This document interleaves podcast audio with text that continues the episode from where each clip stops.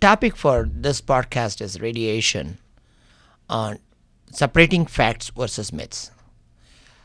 The primary purpose of this particular podcast is to make sure to nav how to navigate between the many questions or many issues related surrounding around radiation and how to navigate between the facts and myths, because majority of the time um, it's the myths which scares the patient, the physicians or the ordering physicians, and I want to take this opportunity to uh, navigate or separate some of these issues, giving some aspects of the facts about the radiation.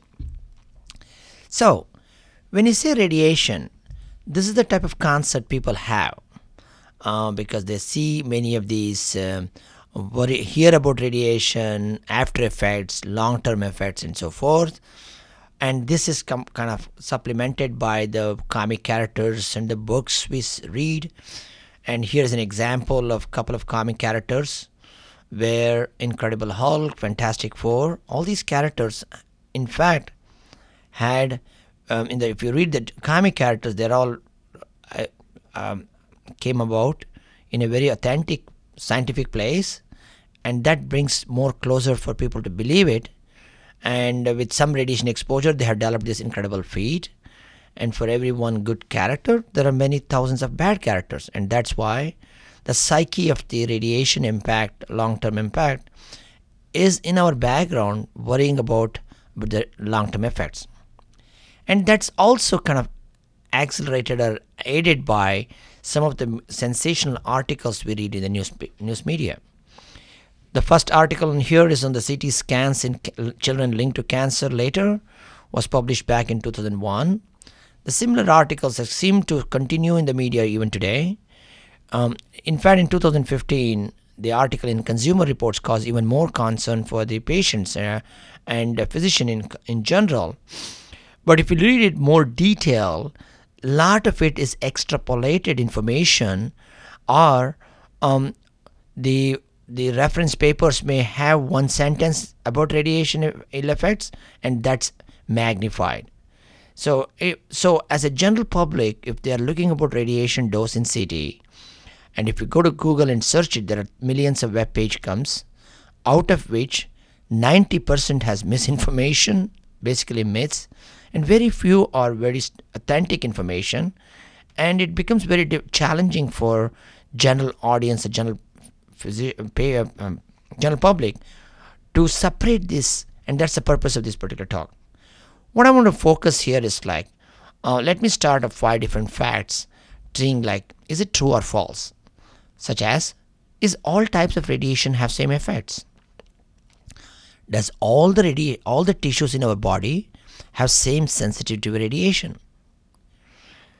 Radiation risk at imaging doses are well established with real data. Let's see whether it's true or false.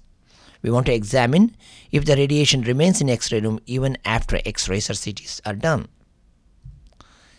The statement is all types of radiation have same effects.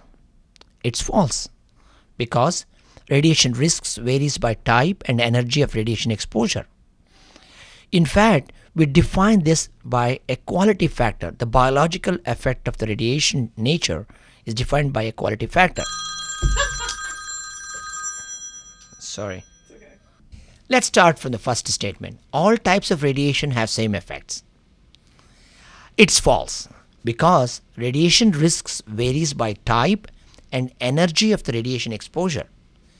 In fact, in order to quantify the risk, there is a concept called the quality factor assigned for different type of radiation. We define that by the biological effect inherited by this type of radiation exposure. For example, exposure to alpha particles or high energy neutrons can have about twenty times greater biological effects than similar exposure to X-rays. So here are given some established radiation quality factors. So in summary, all type of radiation do not have the same effects. They vary depending on the type of radiation. Let me start with the statement. All tissues have same sensitivity to radiation. False. Because radiation sensitivity varies among tissues. and the biological effects are defined by what is called as a tissue weighting factors. Here are some latest tissue weighting factors according to the International Council of Radiation Protection Report one oh three. This is published in two thousand nine, and the I C R P one oh three uh, report assigned the following organs as one of the highest um, sensitiv- sensitivity to radiation: breast, colon, lung, stomach, red bone marrow, and the remainder tissues assigned a weighting factor of zero point one two. What does it mean? Which means if a person is exposed in the breast region or in a, on, the, on the skin itself, the, the effect of the radiation is more with respect to the breast exposure compared to the bone surface or the brain or the skin surface, and that's accounted by this tissue weighting factor.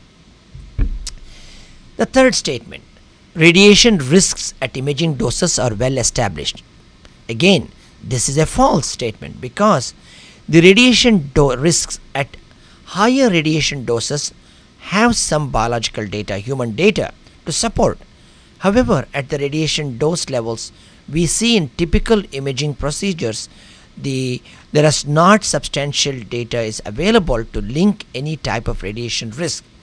And this brings to a lot of confusion for the patients, uh, general uh, uh, physicians ordering the imaging, because they equate the radiation effects, which is to some extent established at the high doses, and they equate the same to the radiation risk at the imaging doses, and that brings a lot of confusion. Because there are some evidence exists for radiation doses greater than three hundred millisievert. Comparatively, the typical imaging radiation doses ranges from anywhere from zero point zero one millisievert to about thirty millisievert. So if you can see here, the imaging doses ranges is almost an order of ten times less than what the evidence we have seen for some radiation doses greater than three hundred millisievert.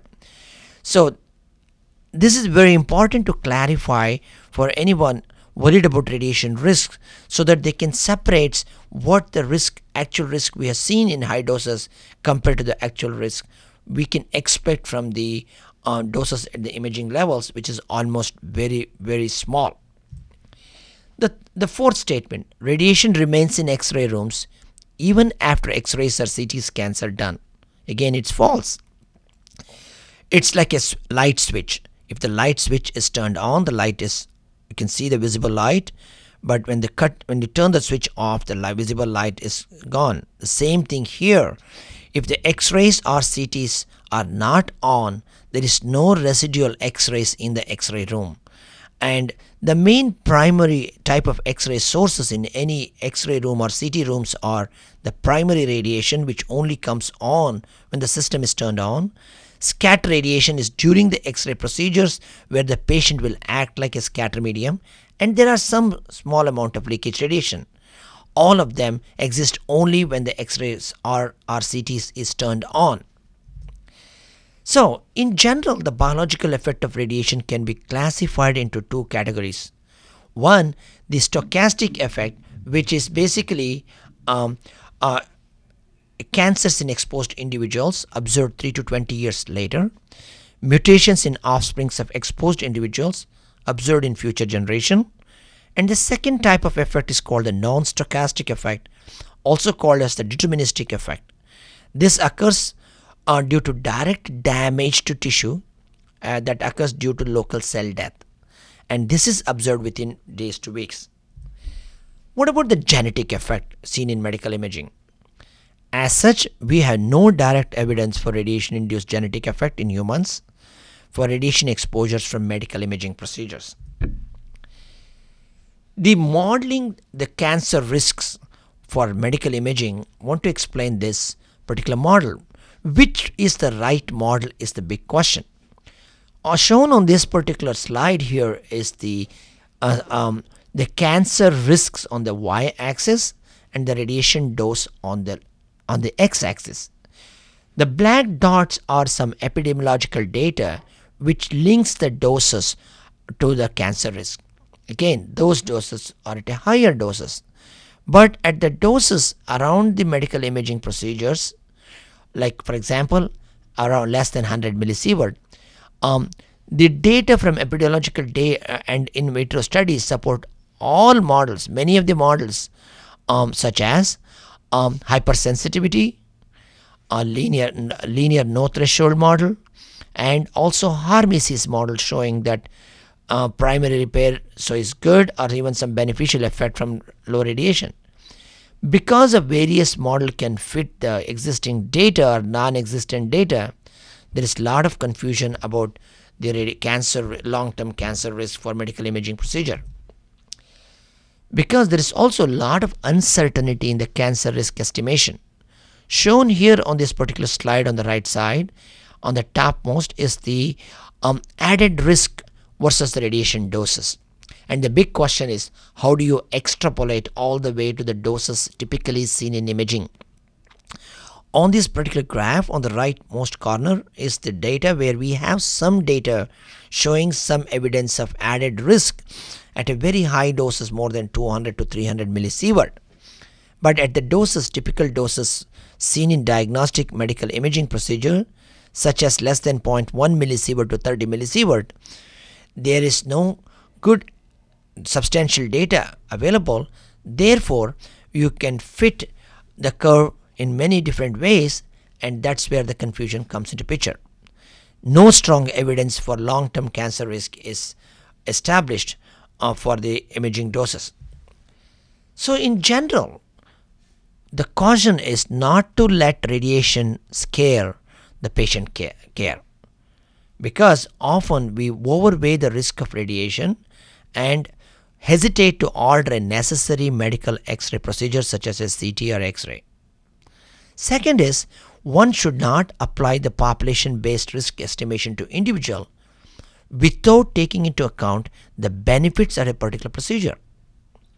It is also important to understand the uncertainty in the established risk estimation. Therefore, we should have to disregard, and we have to make sure that not taking into account that uncertainty is actually can impact the patient care.